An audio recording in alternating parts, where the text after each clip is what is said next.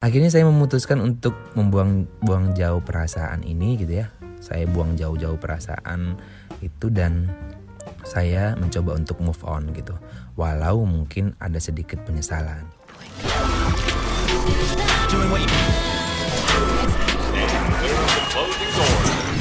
Blue FM.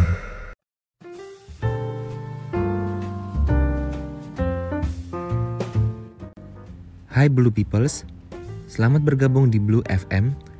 Bareng saya di sini Jess Jojo yang akan menemani kamu selama beberapa menit ke depan. Selamat pagi, selamat siang, selamat sore, dan selamat malam Blue Peoples. Mudah-mudahan sehat selalu di tengah pandemi ini ya. Mari kita doa bersama semoga pandemi ini segera berakhir. Buat kamu yang sedang menjalankan ibadah puasa, selamat menunaikan ibadah puasanya ya. Semoga dilancarkan semuanya. Topik yang akan saya bawa untuk kali ini adalah tentang perasaan, yaitu diam-diam suka. Blue Peoples, pernah nggak sih Blue Peoples merasakan yang namanya diam-diam suka? Saya pikir pernah kali ya. Entah alasan apa yang membuat Blue Peoples merasakan perasaan seperti itu. Entah itu antara penyiar suka sama penyiar, penyiar suka sama viewers, viewers suka sama penyiar, bahkan mungkin viewers sama su viewers. Sebenarnya ada beberapa level perasaan. Perasaan itu biasanya diawali dari level pertama, yaitu rasa tertarik. Nah, ketika kita sudah tertarik, maka level perasaan selanjutnya yang kedua adalah rasa kagum. Dari rasa kagum ini biasanya berlanjut ke perasaan suka. Terus dilanjutkan lagi ke perasaan sayang dan level terakhir biasanya masuk ke perasaan cinta. Nah, artinya diam-diam suka ini sudah berada di level ketiga kalau kita lihat dari lima level yang tadi ya. Yang mana kita sudah melewati dua level perasaan yakni perasaan tertarik dan perasaan kagum. Rasa tertarik itu biasanya muncul pertama kali Perasaan itu biasanya tiba-tiba muncul ketika kamu mungkin tidak sengaja melihat seseorang. Rasa tertarik ini adalah perasaan yang paling mendasar sebelum kamu bisa merasakan kagum sama seseorang. Mungkin kamu tertarik karena dia cakep, manis, penampilannya bersih, dan masih banyak hal lain yang membuat kamu menjadi tertarik sama seseorang. Setiap orang memiliki daya tarik masing-masing.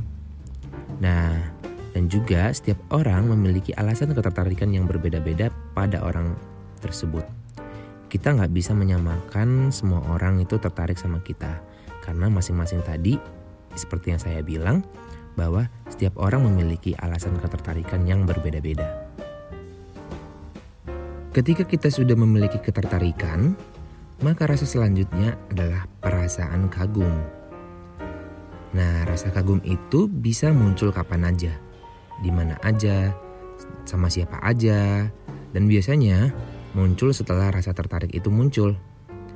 Rasa kagum biasanya muncul setelah kamu tertarik sama seseorang. Kamu jadi kagum karena orang itu memiliki kelebihan yang menurutmu menarik. Mungkin saja kamu bisa kagum karena seseorang itu pintar menyanyi, terus dia juga pintar ber, uh, berbaca puisi, terus berkarisma saat berbicara, terus punya sopan santun yang baik, disiplin waktu, terus rajin ibadah, dan masih banyak hal lainnya yang membuat kamu kagum sama seseorang itu. Nah, biasanya rasa kagum ini sifatnya sementara. Ketika kamu menemukan seseorang yang membuatmu berdecak kagum lebih keras, maka rasa kagummu pada orang lama bisa saja hilang. Ingat loh, Blue Peoples, rasa kagum itu juga benih dari cinta yang kalau disirami secara rutin dan teratur bisa bertumbuh. Ketika kamu sudah tertarik dan kagum sama seseorang, lama-kelamaan kamu bisa suka sama orang tersebut. Bila rasa kagum itu terus bertambah setiap waktunya, maka lama-kelamaan secara tidak sadar nih Blue Peoples, rasa suka bisa bertumbuh juga. Mungkin awalnya kamu kagum karena sifatnya yang super pengertian. Kamu heran karena ternyata di dunia ini masih ada sosok yang bisa mengerti dirimu. Padahal kamu sadar nih bahwa kalian masih berteman. Setiap harinya ada aja yang membuatmu kagum. Kamu membuka lapis demi lapis hal yang menarik tentang dirinya dan secara tidak sadar kamu suka padanya. Kamu ingin dia jadi milikmu. Kadang nih blue peoples, rasa suka itu sifatnya egois karena secara, secara tidak sadar kita menuntut orang lain untuk tetap berlaku seperti yang telah dia lakukan sebelumnya. Melakukan hal-hal yang membuat kita suka padanya Kadang di tahap suka ini, kamu merasakan bahwa kamu sudah mengenal orang itu sepenuhnya. Tapi pada kenyataannya, ternyata masih banyak sisi lain dari orang tersebut yang belum kamu ketahui. Nah, Blue Peoples, balik lagi ke pertanyaan saya yang tadi ya.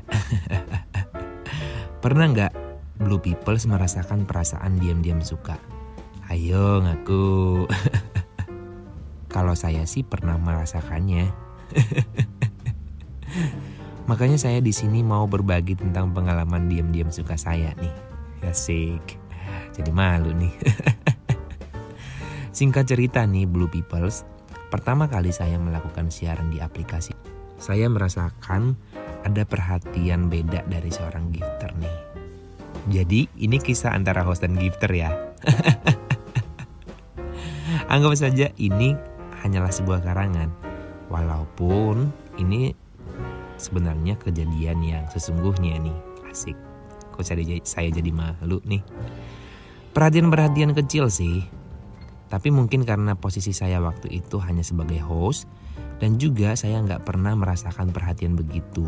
Ditambah lagi nih, saya waktu itu jomblo. Makanya saya jadi tertarik, kagum, dan suka sama orang ini. Sebut saja namanya. Ah, asik. Jadi kayak perhatian-perhatiannya itu kayak semacam udah makan apa belum kayak gitu kan. Pertanyaan nanyain hari ini gimana pekerjaannya, capek apa enggak kayak gitu. Nah, kadang-kadang dia nanya juga kabar orang tua gitu. Apalagi kalau sampai dia nawarin GoFood itu. Kalau lapar aku aku GoFoodin gitu. Mau enggak?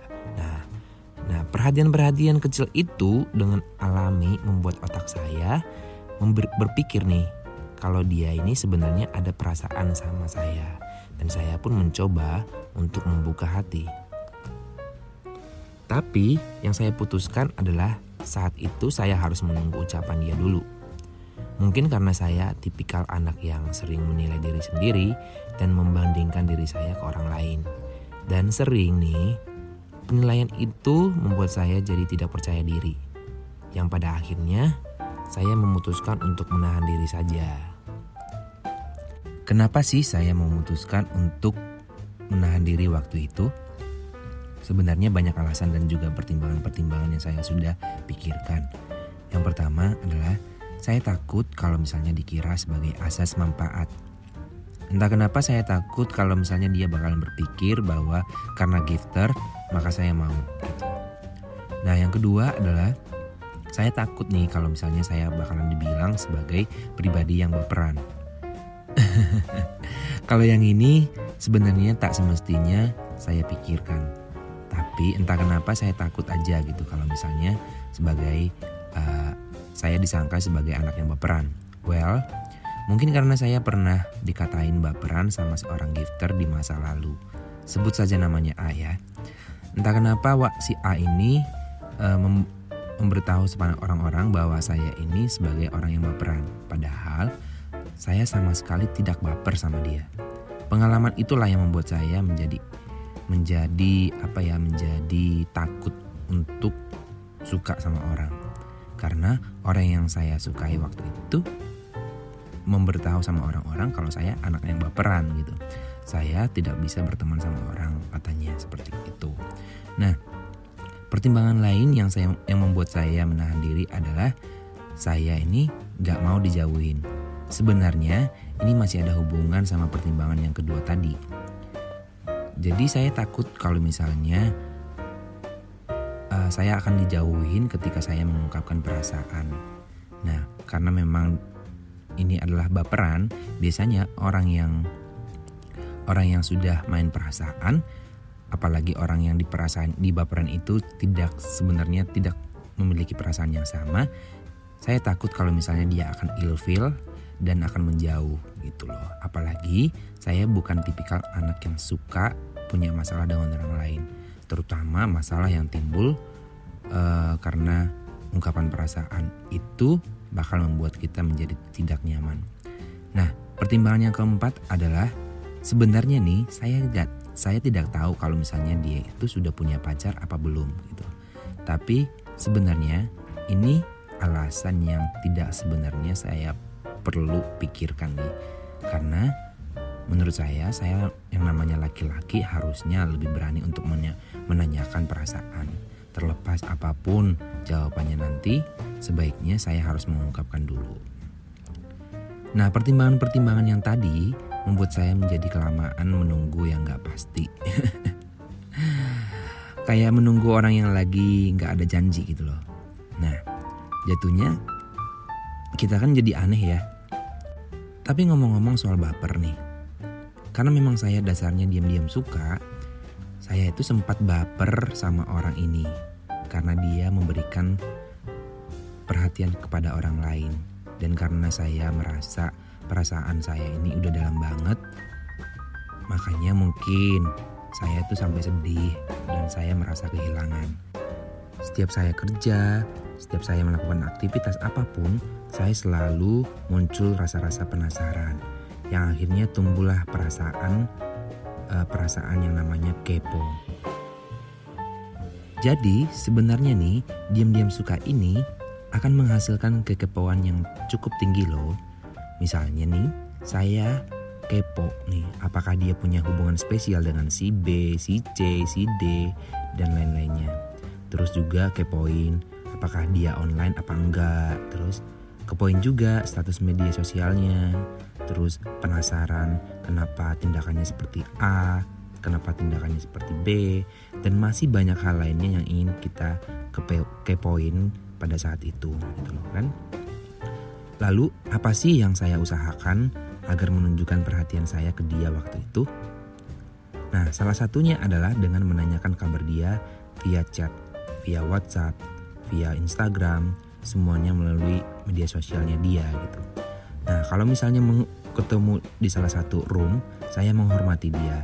Saya tidak neko-neko untuk bercanda dengan hostnya gitu. Atau ketika saya melakukan siaran, saya tidak melakukan hal-hal yang tidak disukai dia. Itu adalah salah satu bukti bahwa saya menghormati dia. Lalu, gimana sih keputusan saya waktu itu? Keputusan saya waktu itu setelah berbulan-bulan lamanya, setelah berbulan-bulan lamanya menunggu, ah, nggak ada titik terang gitu ya. Sementara saya ini kan waktu itu jomblo ya, yang udah pengen banget gitu ya punya pasangan. Setelah berbulan-bulan saya memendam perasaan itu gitu ya, lagi-lagi perasaan-perasaan yang sama gitu kan. Akhirnya saya memutuskan untuk mengambil keputusan tapi dengan segala resiko-resiko yang saya akan dapat dan juga konsekuensi-konsekuensi yang akan saya dapat. Nah, saya tidak memikirkan lagi tuh yang empat pertimbangan-pertimbangan yang tadi saya sebutin. Saya memberanikan diri untuk chat dia gitu ya dan menjelaskan semua awal daripada uh, kesukaan saya sama dia gitu loh. Nah, waktu itu saya sudah ngechat panjang lebar. Saya sorry, maksud saya saya sudah tulis panjang lebar chatnya di WhatsApp. Panjang sekali, udah kayak bikin novel. Tapi saya tidak pernah berani untuk mengirimkannya langsung gitu. Saya tidak berani untuk menekan tombol send. Entah kenapa saya masih ragu-ragu untuk mengirimkannya gitu loh. Nah, pada akhirnya entah kenapa saya copy gitu kan, terus paste, terus saya delete lagi, copy, paste, delete lagi. Nah, saya memutuskan dengan dengan segala deg-degan yang parah gitu kan, dengan parah-parah parahnya itu saya deg-degannya itu udah udah kayak apa ya udah detak jantungnya itu udah nggak teratur lagi. Akhirnya saya memutuskan untuk oke okay, send. Gitu. Saya send. Saya tunggu beberapa lama tidak ada dibaca-baca tidak di read juga tidak di respon dan saya cek dia tidak online. Akhirnya saya tunggu sampai paginya Nah, paginya saya tetap melihat apakah dia online apa enggak dan belum gitu. Nah, siangnya nih, siangnya baru dibaca sama dia gitu loh kan. Dan langsung saya lihat dia sedang mengetik gitu, mungkin sedang mengetik balasan. Saya tunggu-tunggu, saya tunggu-tunggu, ternyata jawabannya cuma singkat doang. Nah, kalau nggak salah jawabannya itu adalah uh, dia menghargai perasaan saya kayak gitu kan. Lalu ada kalimat yang menurut saya penting gitu loh kan. Nah kalimatnya itu seperti ini. Aku nggak menjanjikan apa-apa gitu. Let's see. Nah jawaban itu uh, let's jawaban daripada dia ini yang mengatakan let's see ini seolah-olah memang jawaban yang menggantung gitu. Jadi kayak diiyain atau enggak gitu. Atau direspon baik apa enggak nih gitu Nah ini kan kayak jawaban yang memang saya anggap sebagai memberikan kesempatan gitu. Akhirnya saya memutuskan untuk menunggu aja gitu kan. Namun semakin lama menunggu saya semakin merasa kok dia semakin menjauh gitu. Well ini sampai berminggu-minggu saya tunggukan gitu ya. Saya tungguin perhati eh, saya perhatikan juga kok nggak ada respon baik yang terlihat lagi gitu kan. Saya chat cuma di red. Namun entah kenapa kadang-kadang dia juga menanyakan kayak udah makan apa belum kayak gitu. Tapi kalau misalnya saya udah balas ya cuma di red saja gitu kan. Akhirnya saya memutuskan untuk membuang buang jauh perasaan ini gitu ya. Saya buang jauh-jauh perasaan itu dan saya mencoba untuk move on gitu. Walau mungkin ada sedikit penyesalan. Karena entah kenapa saya merasa bahwa karena chat saya itu jadi ada jarak di antara kami gitu loh. Jadi saya itu bagi dia seperti orang lain. Itu adalah perasaan saya gitu. Dan saya berpikir kalau jawaban let's see itu adalah jawaban yang halus sebenarnya gitu. Nah, saya menganggap bahwa jawaban daripada jawabannya dia itu yang menuliskan let's see itu adalah jawaban halus daripada menolak mentah-mentah. Nah, cara lupainnya gimana gitu kan? Kalau waktu itu saya fokus pada diri saya sendiri gitu. Saya uh, bercanda dengan teman-teman saya gitu, menghibur diri saya, menghindari orang-orang yang dekat dengan dia, terutama room-room yang sering dikunjunginya gitu. Dan itu berhasil gitu, dan itu berhasil perlahan-lahan perasaan itu hilang dan juga saya menyibukkan diri saya uh, dengan berbagai kegiatan-kegiatan positif gitu ya. Dan ketika udah benar-benar lupa, saya hanya berpikir bahwa itu hanyalah sebuah pelajaran gitu. Jadi semua pengalaman yang saya dapat itu saya anggap sebagai pelajaran supaya saya tidak mengulang ataupun uh, melakukan kesalahan yang sama untuk di masa depan. Dan saya fokus dan berjanji bahwa perasaan itu sudah tidak akan ada lagi gitu. Sudah benar-benar move on dan harus mencoba membuka hati kepada orang lain dan uh, apa namanya? Saya juga harus memikirkan diri saya sendiri gitu. Nah, Blue Peoples, dari tadi kan saya sudah menjelaskan perasaan saya terkait dengan diam-diam suka ini ya. Nah, kira-kira kalau misalnya Blue Peoples itu ada di posisi saya waktu itu, kira-kira apa sih yang akan kalian lakukan. Apakah kalian akan mengungkapkan atau kalian akan menunggu? Tetapi Blue People harus ingat dalam setiap keputusan ada risiko dan juga ada eh, pertimbangan-pertimbangan. Nah, apakah kalian akan menggunakan pertimbangan-pertimbangan saya yang tadi? Apakah kalian setuju dengan itu? Atau mungkin ada pertimbangan-pertimbangan lain yang kalian pikirkan juga dalam mengambil keputusan itu. Nah, diungkapkan atau ditunggu? Nah, buat blue peoples yang mungkin pernah merasakan itu, jangan sampai ya, jangan sampai perasaan-perasaan penolakan yang kita terima itu menjadi berpengaruh pada kinerja kita dalam aktivitas kita, kegiatan kita sehari-hari. Usahakan penolakan-penolakan itu menjadi pelajaran supaya kita bisa apa? Supaya kita bisa fokus terhadap aktivitas kita dan kita harus bisa juga move on ya, move on dari semua eh, pengalaman-pengalaman itu dan kita menjadikan itu sebagai pelajaran di masa depan dalam menghadapi mungkin perasaan-perasaan yang sama di masa depan. Nah, untuk yang disukain, kira-kira uh, kita juga harus bisa belajar merespon uh, orang yang suka sama kita dengan hal-hal atau dengan jawaban-jawaban yang tidak menyakitkan hati. Supaya apa? Supaya orang tersebut juga yang suka sama kita itu tidak sakit hati dan bisa melanjutkan uh, pertemanan seperti biasanya. Seperti itu. Dan mungkin bisa teman-teman dilakukan oleh orang yang saat ini walaupun mungkin uh, jawabannya itu tidak sedikit menggantung tapi mungkin dijadikan itu sebagai pelajaran jadikan itu supaya uh, ketika nanti ada seseorang yang suka sama kalian jadikanlah itu pelajaran dalam menjawab ataupun dalam merespon orang yang suka sama kita tersebut. Dan satu lagi, mungkin ketika kita tidak ada perasaan yang sama dengan orang yang suka sama kita, sebaiknya kita lebih dewasa lagi memposisikan diri kita supaya orang yang suka itu tidak menjadi canggung. Jadi kita juga harus mengatur pola bahasa kita supaya dia tidak baper kembali. nah, Blue Peoples, terima kasih sudah menjadi pendengar yang luar biasa. Tunggu cerita berikutnya yang pasti akan menghibur kamu hanya di Blue FM.